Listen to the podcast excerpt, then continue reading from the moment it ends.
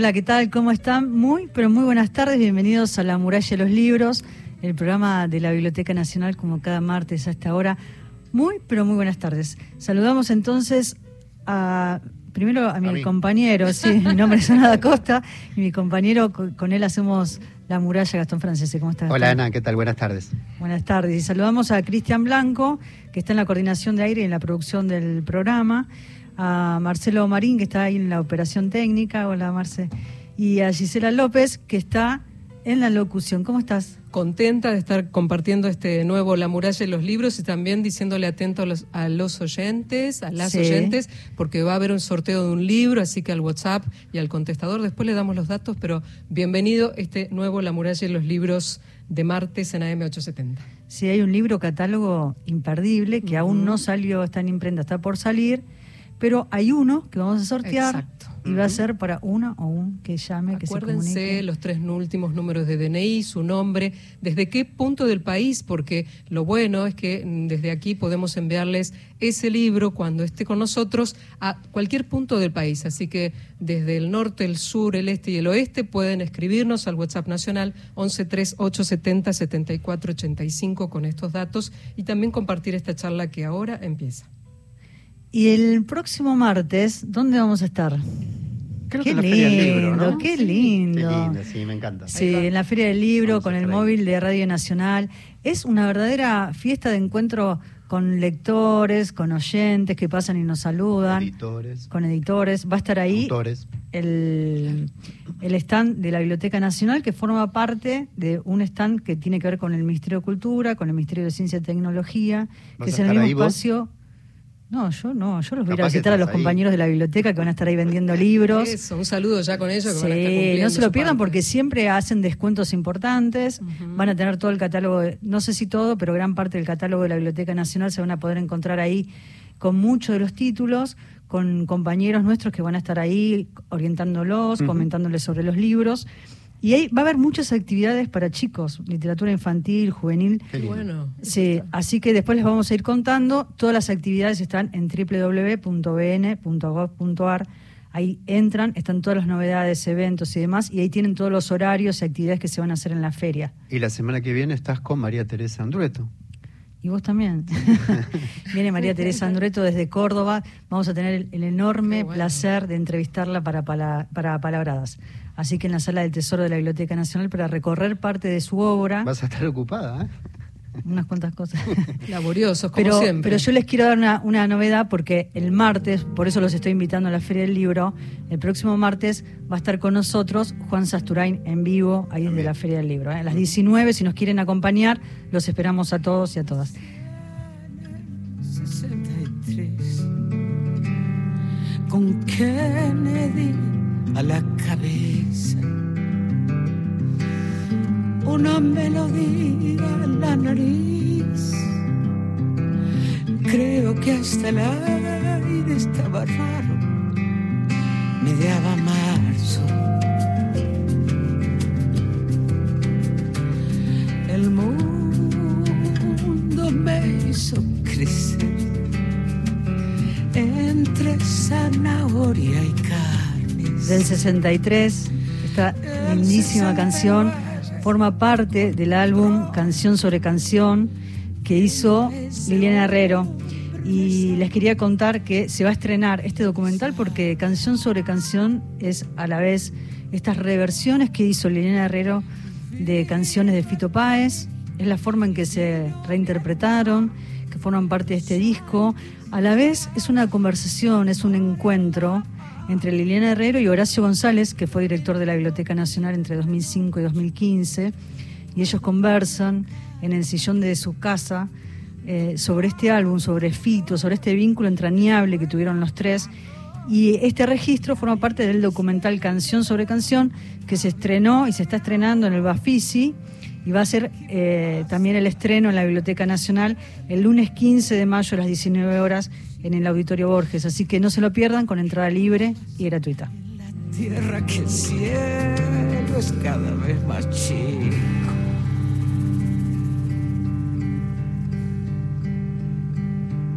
El barrio está igual que ayer.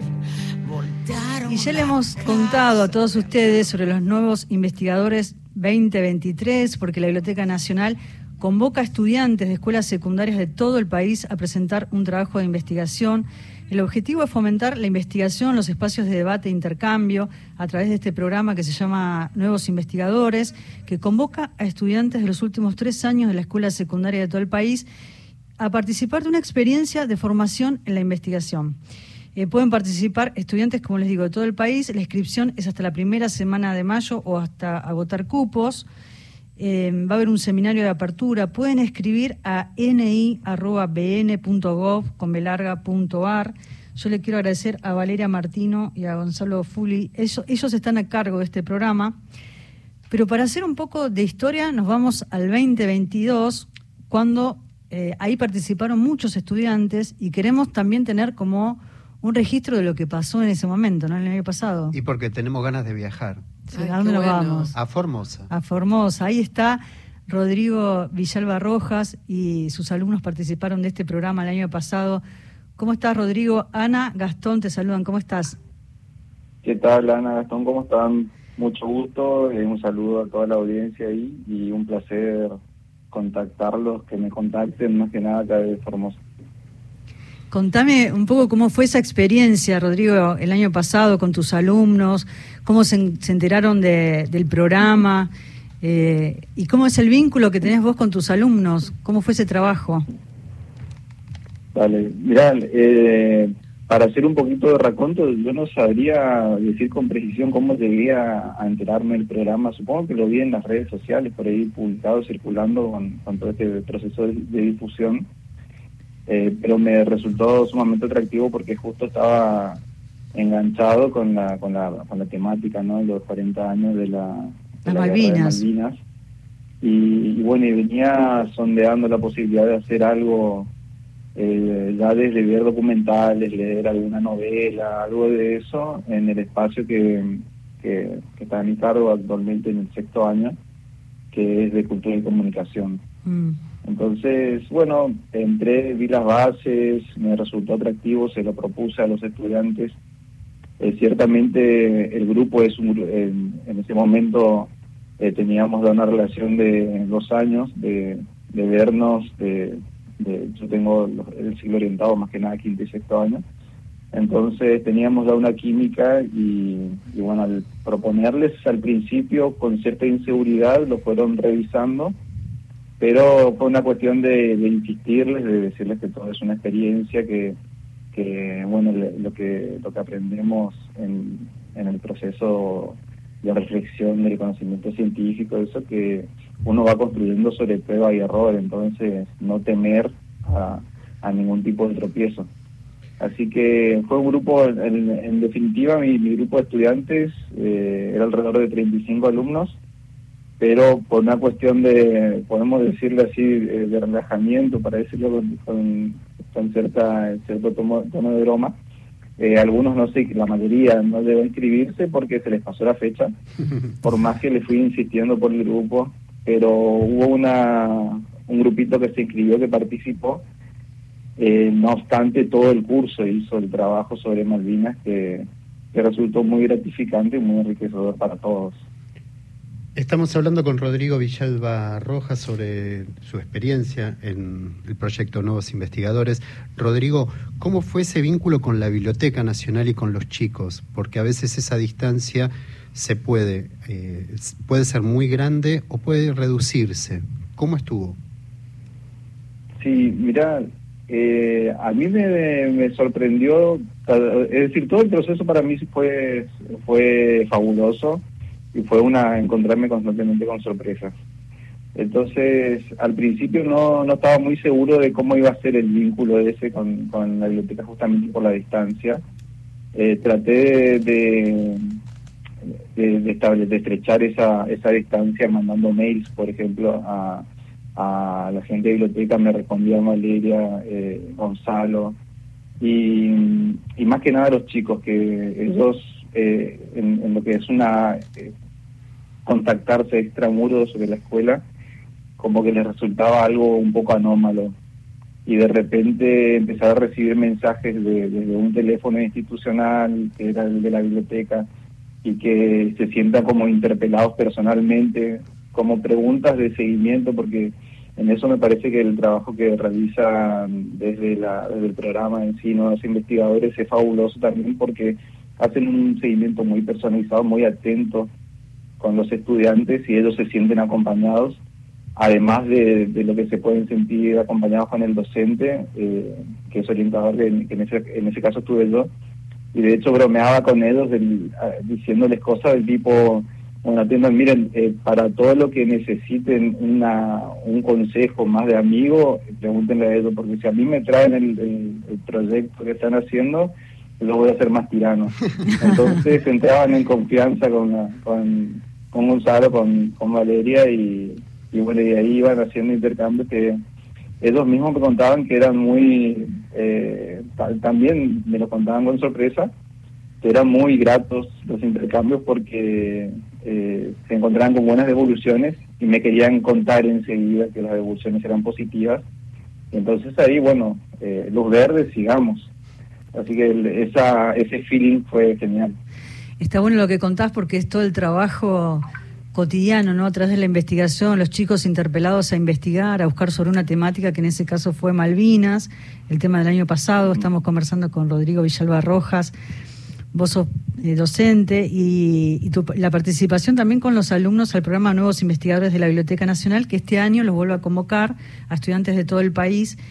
Y yo les quiero contar a los oyentes que él es de Formosa, de la localidad Herradura, Laishi, a unos 40 kilómetros de la capital provincial. La escuela es EPES 18 General Libertador San Martín, y que participaron de forma virtual el año pasado. Los trabajos fueron seleccionados para ser presentados y publicados por la biblioteca.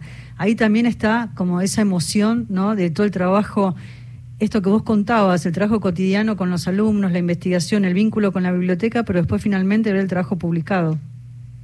Sí, para ellos fue un logro máximo ese, el de tener la noticia de que se va a publicar, y les puedo decir, no se imaginan la cara de los otros compañeros que no llegaron a inscribirse y que reclamaban porque algo así como, ¿por qué, profe, no nos insistió para que nos inscribiésemos? Bueno, que lo hagan este año ya. Claro, mirá, este año, bueno, y recordarles que el 17 de mayo la fecha tope. Claro, el gancho este año fue ese. Ya está, El año pasado me reclamaron, bueno, así que este año ya están inscritos, creo que casi todo el curso se inscribió, hay algunos que no se inscribió. Qué bueno. Bueno, faltó ese día, sí. Y así vamos, pero es una oportunidad fabulosa. Esto es algo que quiero, si me permiten, sí, por ahí hacer un comentario adicional, que me parece una oportunidad así imperdible que puedan tener estos, estando en Herradura, que es una localidad, como vos decías recién, Ana, distante, 40 kilómetros de Formosa, no cuenta con una biblioteca ni nada parecido. Entonces no hay documentación para acceder, y lo que hacíamos era trabajar mucho con las documentaciones digitalizadas. Claro. Y en eso los catálogos de bibliotecas que están digitalizados también son toda una oportunidad de apertura. Si bien la propuesta por ahí es invitarlos a que se metan en los archivos, a que se metan en la biblioteca, ¿no? Está bueno lo que es decís. Una forma esto de trabajarlo remotamente que los hace a ellos encontrarse de primera mano con el material y empezar a hacerse preguntas.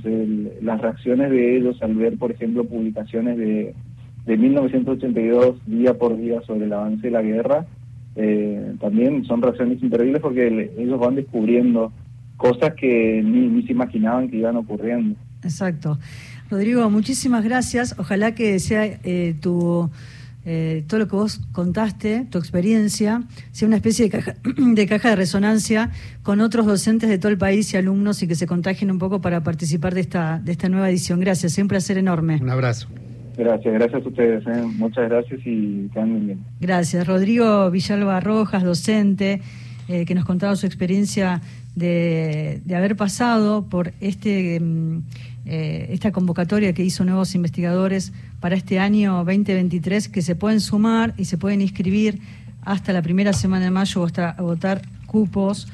Pueden escribir a ni@bn.gov.ar www.bibliotecanacional.gov.ar. ¿Y nos vamos a dónde ahora? ¿A los santos? Ya, ¿a las devociones? A todo el país, siempre, porque siempre. Yo sé que se recorrieron varios lugares del país. Está con nosotros María Redondo, Emiliano Ruiz Díaz. Ellos son los curadores, coordinadores de la muestra que se inaugura ahora, Devociones Populares. ¿Cómo están? Un placer enorme. Hola, compas. Hola, Gastón. Hola, Ana. Muchas gracias. Hola, buenas noches, Ana. Hola, Gastón. Ahí está, acércate bien al micrófono, así te vamos a escuchar bien.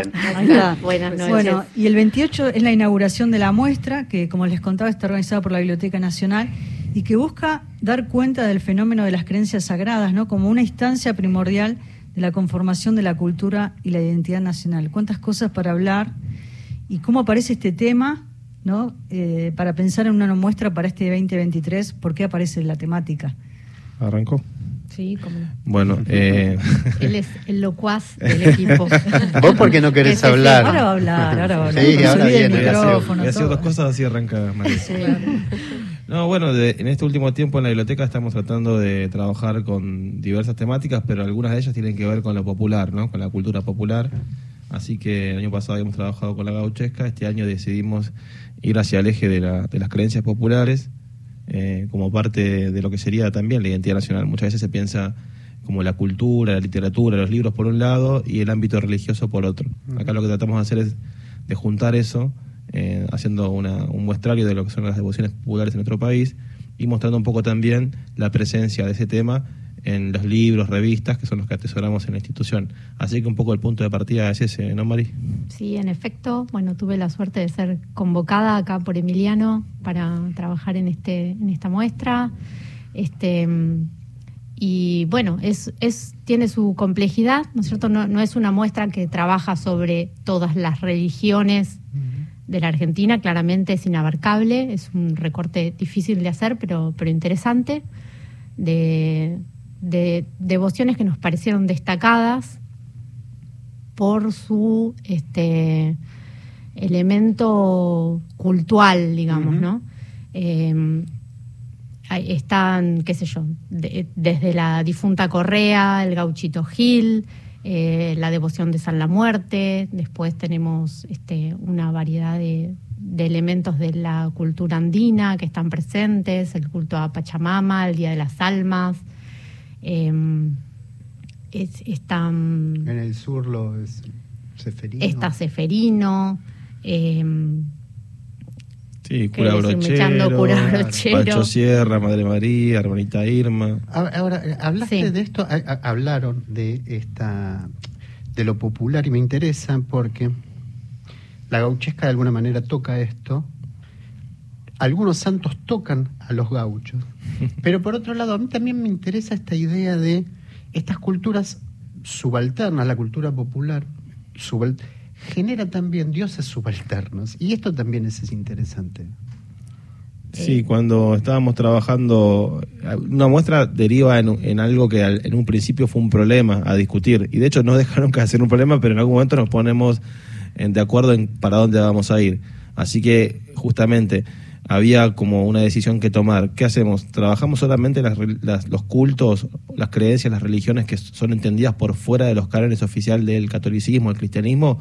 ¿O también trabajamos, además de eso, que también está con algunas de las vetas más importantes de lo que es el culto oficial católico, que también reviste una masividad popular, que también convoca fieles en todo el país, que también es federal, y profundamente federal? Así que ahí le metimos también, una de las presencias son las devociones marianas, ¿no? Por ejemplo, devociones marianas, o fuimos a San Cayetano, a cubrir San Cayetano con Marcelo Huici. Sí, ahora vamos a contar, de ahí sí vamos a charlar, que sí, salió un proyecto fotográfico muy, muy interesante. Marcelo Huici es un compañero nuestro, es el fotógrafo, uno de los fotógrafos de la biblioteca.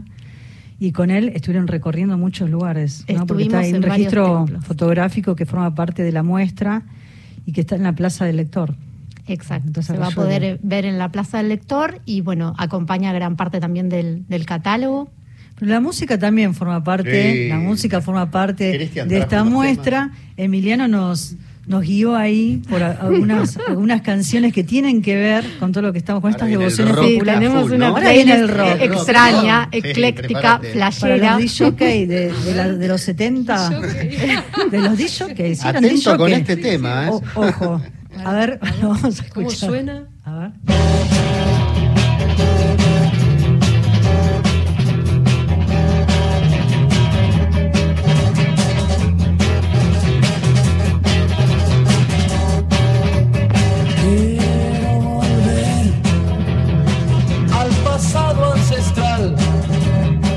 Quiero encontrar la figura original, Seferino Namucura, Seferino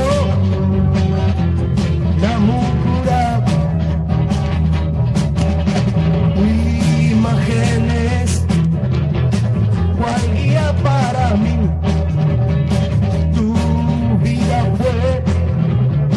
Sacrificio y bondad, Seferino Namucura, Seferino Namucura.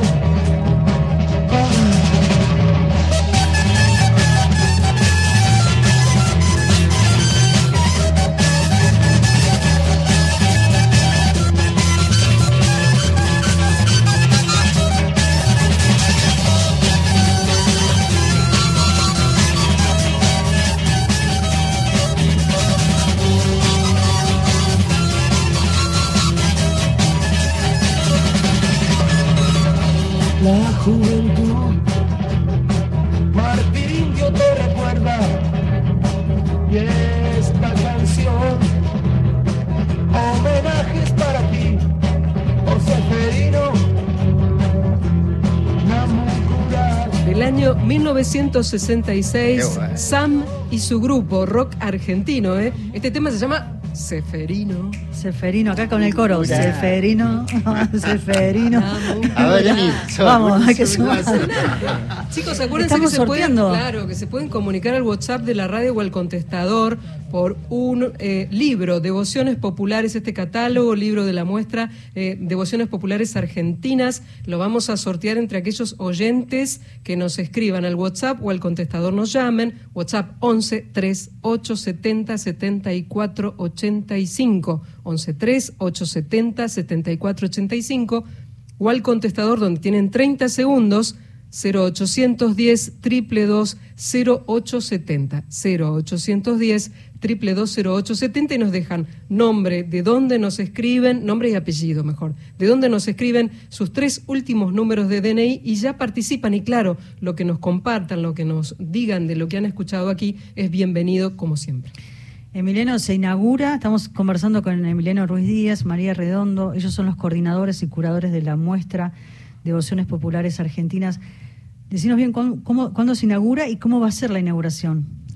Bueno, se inaugura este viernes 28 a las 19 horas en la Sala Marechal, en el primer piso de la Biblioteca Nacional, Agüero 2502. Y bueno, no, va a haber, vamos a hablar un poco ahí, largo y tendido, de qué es la muestra, van a estar las autoridades, nosotros también. Y vamos a ver si contamos con la presencia de alguna de las personalidades. Sí, ya hay algunos confirmados. ¿Sí? Que colaboraron con la muestra, sí. Algunos desde el arte religioso y otros incluso algún líder religioso que todavía está vivo. Sí, tenemos confirmada la presencia del hermano Miguel, cuyo templo hemos tenido el placer de visitar con Marcelo. Varias de las fotos fantásticas de Marcelo son increíbles, son las fotos del templo del hermano Miguel, de la hermanita Irma de la Caridad, de Villa del Parque. Así que esa es la invitación. Y la muestra que acompaña Santos y Santuarios, que mencionaste vos, Ana, antes, de fotografías de Marcelo Huici, ya se puede ver. La inauguramos oficialmente el viernes, pero cualquiera que se acerque a la biblioteca ya la puede ver ahí en la Plaza del Lector, por la calle Agüero. Uno se encuentra ve los epígrafes de las fotos y se encuentra con espacios, con lugares y con santuarios que desconocía, ¿no? Como un universo nuevo. No, ¿por qué? No me da miedo. Muerte. Sí, San la Muerte. Sí, hay varios. Le da cuique.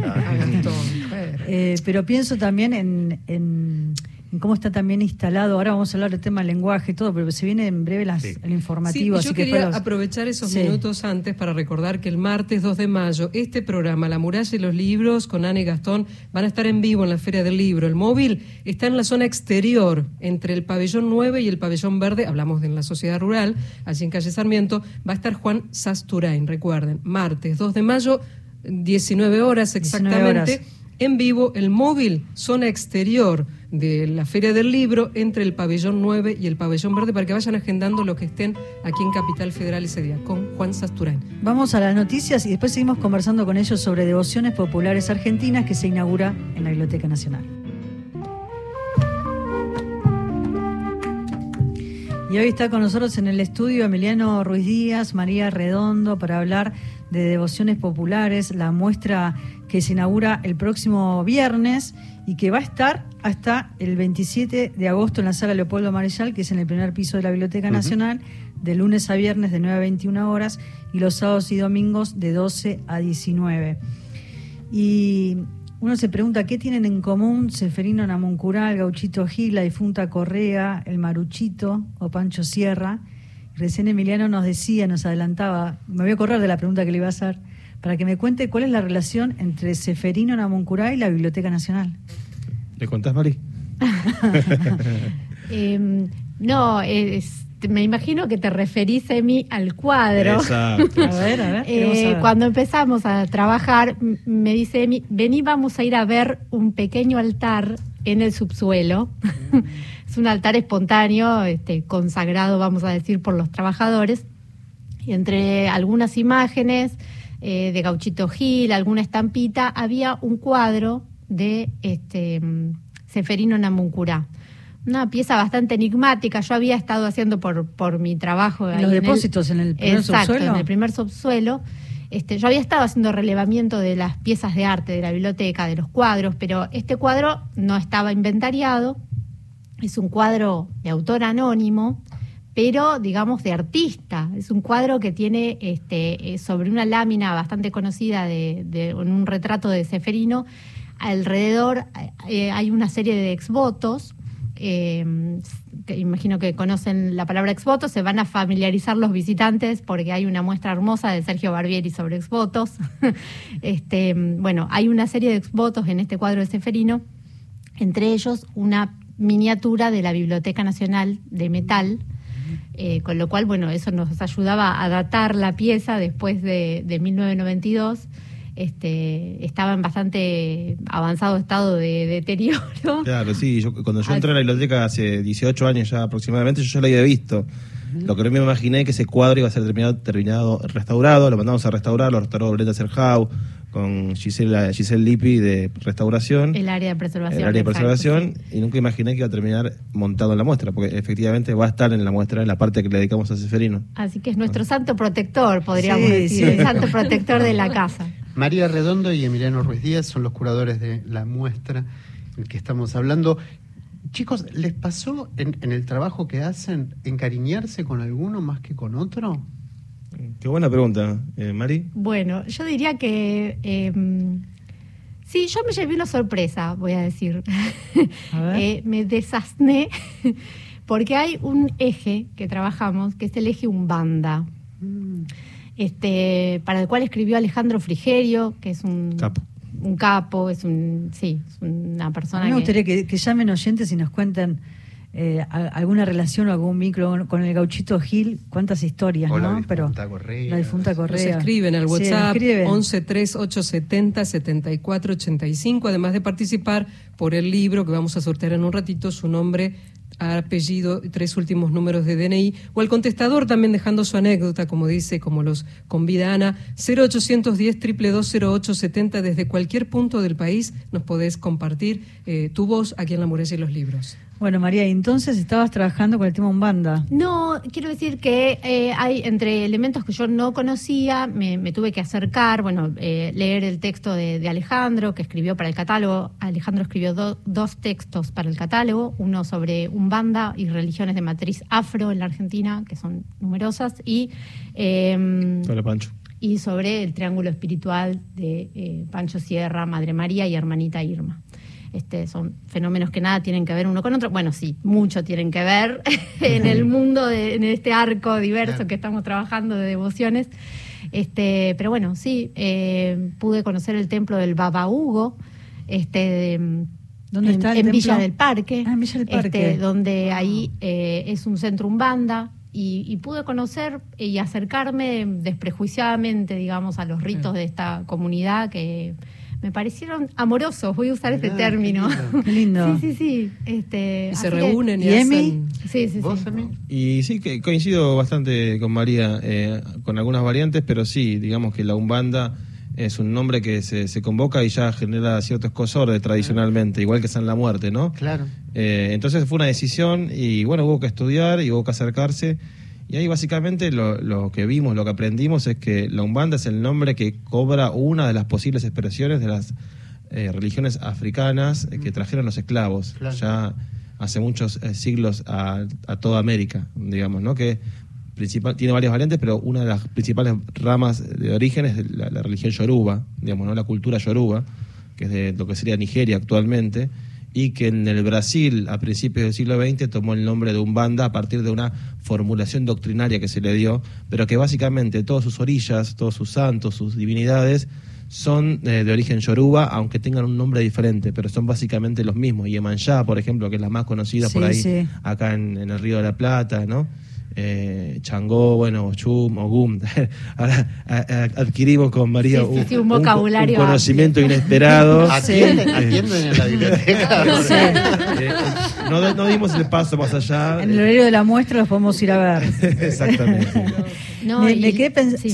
María. No, que por ejemplo nos enteramos de la fiesta de Yemanjá en Mar del Plata. Es una fiesta que tiene una masividad y es una experiencia hermosa. ¿En qué fecha es? Es en febrero, el 8 fue, pero creo que es el segundo domingo de febrero. Una cosa así. Me parece que cayó 8 de febrero este año. No me quiero equivocar, pero... me quedo pensando en algunos tramos del catálogo que tienen que ver con la palabra, con el relato, con la oralidad, con las creencias que escribió Guillermo David, que es el director de Cultura de la Biblioteca, y él dice: la palabra, el relato funda con su potestad el mundo, su temporalidad lo mapea, es decir, de la plegaria emana soberanía. Y también escribió: se ha dicho que una nación es la forma laica de una creencia colectiva renovada por rituales profanos, ¿no? Esos rituales conforman con el paso del tiempo un consenso sobre la identidad. Y entonces pienso en esta, que por un lado hay una herencia, ¿no? en esos relatos fundantes que de alguna forma dialogan con las creencias de una nación que es laica. Eso te iba a decir, ¿no? Y entonces ustedes fue uno de los temas que pensaron y que se plantearon desde el comienzo. Me gustaría que cuenten un poco eso, ¿no? Sí, entiendo bien a qué te referís, Ana. Es que siendo el Estado un Estado laico, cómo tratar el tema sin, digamos, entrar en fricción con lo que es la promoción del culto que las propias instituciones religiosas ya promueven per se por su naturaleza. Sí, de alguna forma dialogan también, ¿no? Porque son devociones populares, no se puede ser ajeno a eso. Exactamente. Al relato, a la oralidad, a las creencias. Pero las personas que vengan a la biblioteca no van a encontrar un templo en el primer piso, no. aunque lo estemos transformando un poco en eso. Creo que se refiere que hay como un sentido, como un laico, y en realidad, claro. Como dice Diego Mauro, que es uno de los estudiosos también que escribe en este hermoso catálogo sobre devociones marianas, que según él se estima que el 85% de la población del mundo profesa alguna religión o está relacionado con alguna creencia espiritual. O sea, es muy fuerte esto. Claro, incluyendo, por ejemplo, las New Age. Aunque no creas, la Iglesia Católica, por ahí crees en la energía, ¿no? O en determinada fuerza cósmica. Y ahí está también la disputa. Son creencias. Qué sé yo, me parece, ¿no? También, digo, hay también algo que escapa a lo que se quiere canonizar. O sea... poner rígido como una creencia. Claro, sí, no hay forma. La creencia es transversal. Claro, acá a clases, sí. Hay dos llamados y después yo les quiero que nos cuenten cuál es la bibliografía que va a estar, ¿no? Porque además de encontrarse con las imágenes, con las fotografías, ustedes hicieron un relevamiento, pero yo quiero saber qué libros, qué patrimonio va a formar parte de esta muestra. Escuchemos a los oyentes primero. Buenas noches. Soy Roberto Luis Acuña, les hablo de Neuquén Capital. Mis números de DNI últimos son 436. Bueno, y les agradezco muchísimo el programa, es muy exquisito. Y bueno, y aprendemos mucho de libros, tinta y papel. Muchas gracias. Buenas tardes, soy Olga de Colón, Buenos Aires. Quería hacer una pregunta. También hablaron sobre la mamantula, una religiosa que vino de Santiago y estuvo en la época de San Martín. Muchas gracias, hasta luego. Esto es el contestador de la radio 0810-222-0870. Algunos oyentes con consultas, otros para participar. Agradecemos también, si me permitís, Ana, a todos aquellos que ya están participando. Eduardo Dursi, que nos escribió con muchos elogios, recordando otros horarios de este mismo programa, más de madrugada, y diciendo realmente disfrutaba. Me encanta La Muralla de los Libros. Los voy los 7 de la mañana. Los voy persiguiendo por los horarios. Qué se amaba ese de las 8 a.m. los sábados o domingos. Sí, los sábados. Queda más cómodo las 7. Eduardo ya participa, también Mario Salica. ¿Quién desde dejó Tucumán ese mensaje? Eduardo, te mandamos un beso grande, gracias. Mario Salica, desde Tucumán, también es un asiduo oyente de este programa y ya participa. También desde Ciudadela, Adrián González se anotó. Quiero participar por el libro. Dice también, mis 3 últimos números de DNI está abrazos y saludos. Esto lo dice Juan Carlos de Ciudadela Norte. Es interesante el libro también. Lo piden y se están anotando, y también participan los del contestador, algunos con preguntas. Así es. Y yo les preguntaba por los libros. ¿Con qué libros nos vamos a encontrar? ¿Qué bibliografía forma parte de la muestra? Digamos que lo que tratamos de hacer es poner en un nivel de igualdad un conjunto de textos que van desde investigaciones académicas razonadas, profundas, como en el caso de Pablo Semán, por ejemplo, que es un gran investigador del tema, o Rubén Drí, hasta folletos cuasi anónimos o con seudónimos extraños que se venden en santerías. Si uno va, por ejemplo, con María fuimos varias veces a Liniers, alrededor de San Cayetano hay santerías, ¿no?, donde se venden imágenes religiosas, que algunas van a estar en la biblioteca en la muestra, y hay también como libritos, como que para que uno sepa cuál fue la historia de la difunta, historia, y incluso como para saber cómo hacer determinados ritos. Detrás de las estampitas, ¿no? Pero son como folletos, son como libros que, por ejemplo, te cuentan la historia de un santo, y después te cuentan cómo hacer algunos rituales para pedir sanación, o hacer alguna cosita. Así que está un poco de todo eso, hay obras de teatro, hay obras literarias regionales, eso, algunas revistas, digamos, material, ¿no?, de hemeroteca, claro. Pero más bien privilegiamos el libro, digamos, novelas, investigaciones académicas y folletos, digamos. Pero después también, a partir de la relación que establecimos con el mundo del arte religioso y de las creencias populares, María nos trajo la participación de algunos artistas que no incursionan necesariamente en el libro, sino en la fotografía o en la imaginería religiosa. Tenemos, materiales preciosos diversos. Por ejemplo, la presencia de Aquiles Copini. No queríamos dejar de lado la figura del imaginero, ¿no?, del santero, del realizador de santos, que no es un simple artesano, ¿no?, es un artesano imbuido por la energía de ese ser que él representa, ¿no?, y genera imágenes poderosas de alguna manera. Aquiles Copini es un tallador, les decía, que vive en Rosario, y que vamos a traer piezas de su autoría que estuvieron expuestas en una muestra llamada Curundu, que significa amuleto. ¿Estuvieron allá en Rosario? Estuvieron en Posadas. Pero ustedes fueron. No, nosotros no fuimos a Rosario, no pudimos ir. Pero van a ser traídas aquí. Van a ser traídas, ya llegaron las imágenes de Aquiles, y Aquiles probablemente nos va a acompañar este viernes, ha prometido. Qué bueno. Sí. También, Sergio Barbieri es un coleccionista y fotógrafo exquisito que nos ha prestado muchísimo material de su colección y piezas fotográficas de su autoría. Tenemos un video del realizador salteño Martín Aybar, que también es una joya.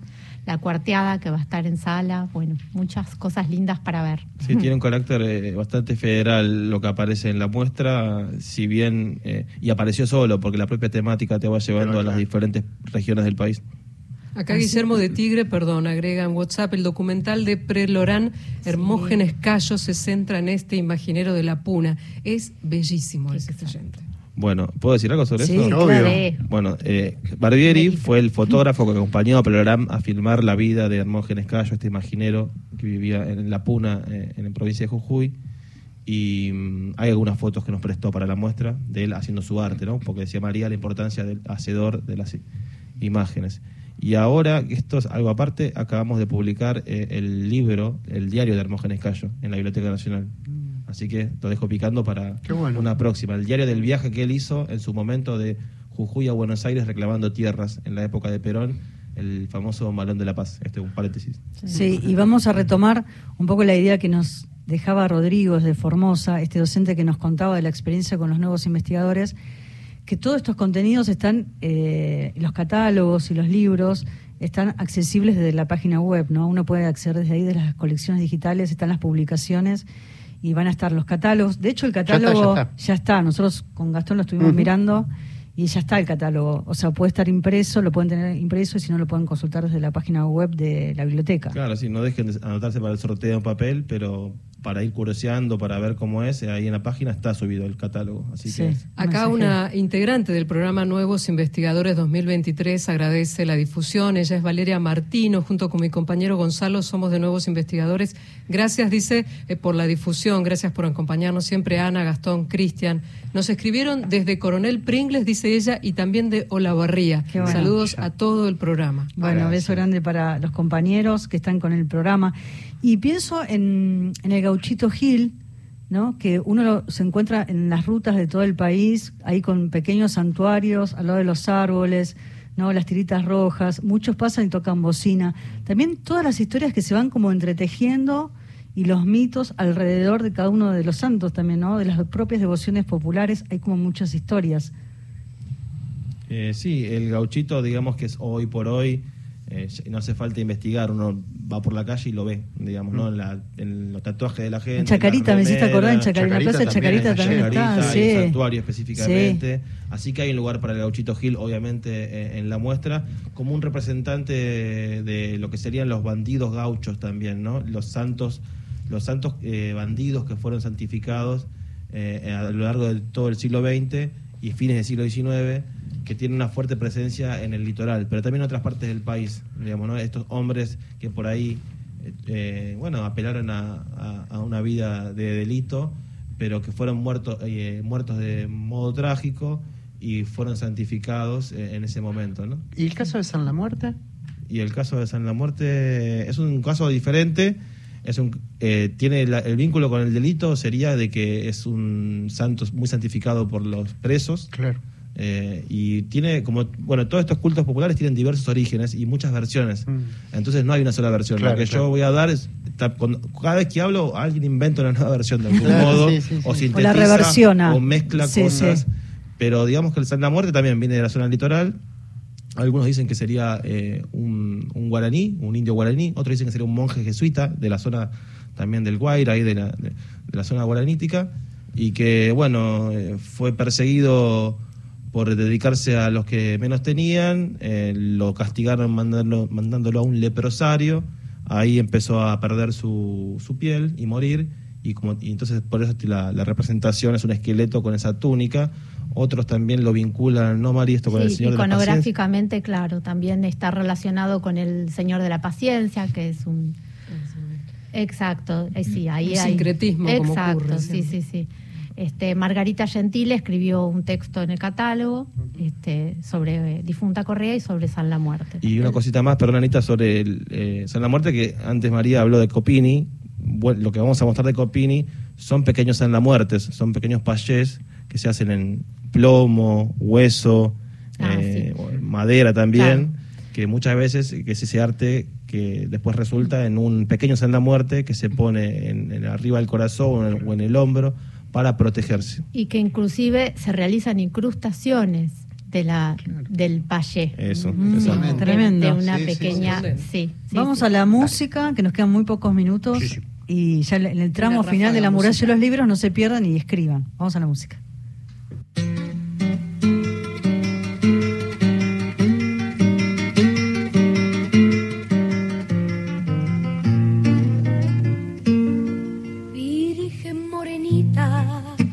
Virgen milagrosa, virgen morenita, te elevo mi cantar.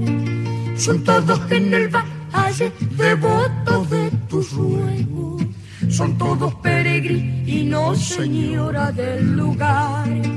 Son todos en el valle devotos de tus ruegos, son todos peregrinos, señora del lugar. Virgen morenita, India fue tu cuna, porque India tú naciste por la gracia de Dios. Así somos esclavos de tu bondad divina, así somos esclavos de tu infinito amor. Así somos esclavos de tu bondad divina, así somos esclavos de tu infinito amor. Así será, Virgen mía, mereces el respeto. Jorge Cafruna y Marito con este Virgen India, aquí parte de la música de La Muralla de los Libros. Y vamos a compartir ahora una invitación que es el próximo jueves 4 de mayo a las 19 horas en el Auditorio Borges. Martín Fierro, Ópera Criolla. Hola amigas y amigos. Bueno, quería invitarlos a compartir la presentación de prensa de Martín Fierro, Ópera Criolla, una adaptación del poema de José Hernández, llevado a un formato dramático musical, realizado por Dali López, y con música original del mismo autor, del maestro José Luis Castiñeira de Dios y de Luis El Perro Méndez. Los arreglos y la dirección musical también están a cargo del maestro Castiñeira de Dios. Esta presentación contiene además un recital abreviado con canciones de la misma ópera, en la que participarán músicos y cantantes en vivo. La cita es para el jueves 4 de mayo a las 19 en la Biblioteca Nacional Mariano Moreno de Calle Agüero al 2500. Es con entrada libre y gratuita, así que los esperamos. Bueno, tenemos el ganador del libro Devociones Populares Argentinas, este catálogo. Estamos hablando de Mario Salica, en San Miguel de Tucumán nos escribió, así que allí estamos enviando el libro en cuanto lo tengamos. Sí, que tengan un poco de paciencia porque apenas sale de imprenta, llega a la biblioteca y lo mandamos, así que con paciencia. Sí. Bueno, y los invitamos a todos entonces el 28 de abril a las 19 horas en la Biblioteca Nacional, en el primer piso, Devociones Populares Argentinas. Estuvieron hoy con nosotros Emiliano Ruiz Díaz, María Redondo, ellos son los curadores, los coordinadores de esta muestra. Y quedó algo pendiente, sí. Emiliano, de un oyente que llamó. Aclaralo. Sí, era para responder, para que no quede colgada la pregunta. Cuando hicimos la muestra tuvimos que dejar afuera un montón de cultos, claro, y fenómenos determinados de diferentes partes del país. Y bueno, ese que mencionó la oyente no lo incluimos, pero no fue una falta de respeto, sino que en un momento determinado, por una cuestión de síntesis de espacio, tenemos que privilegiar unos por sobre otros, pero ya habrá tiempo. Yo le voy a invitar a mi hermano para que venga a contar una experiencia. Historia, no voy a contar ahora a los oyentes. No llegamos ahora. Está contando ahora una historia tremenda y no la quiere contar. No la va a contar mi hermano, Diego. No, yo les quería preguntar, ya nos quedan muy poquitos minutos, pero me gusta pensar en los términos que aparecen, porque si hay términos estigmatizantes como paganismo, superstición, idolatría, fetichismo, que aparecen en el catálogo, me parece interesante, ¿no?, como pensarlos, porque están como también muy instalados en nuestra habla cuando nos referimos a estos temas. Sí, en resumen, lo que tengo para decir yo sobre eso es que tratamos de no caer en esos términos, digamos, sino mencionarlos como términos que de los que rehuimos.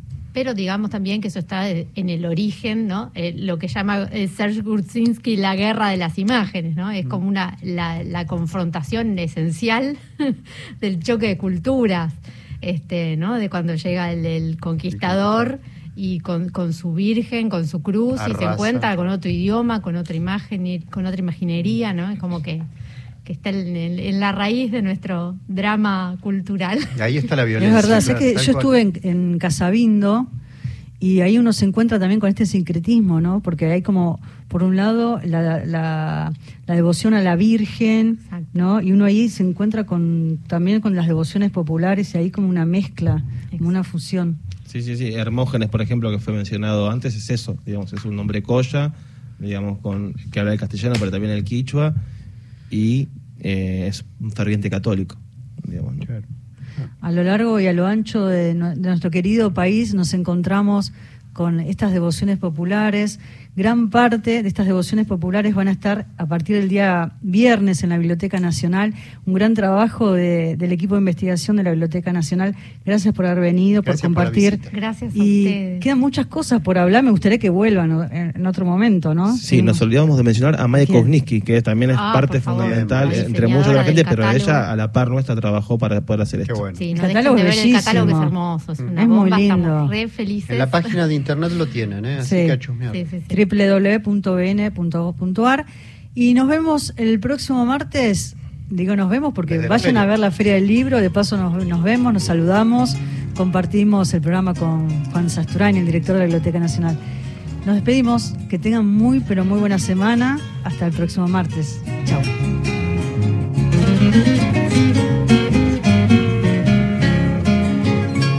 Ya llegó el 6 de enero, fecha de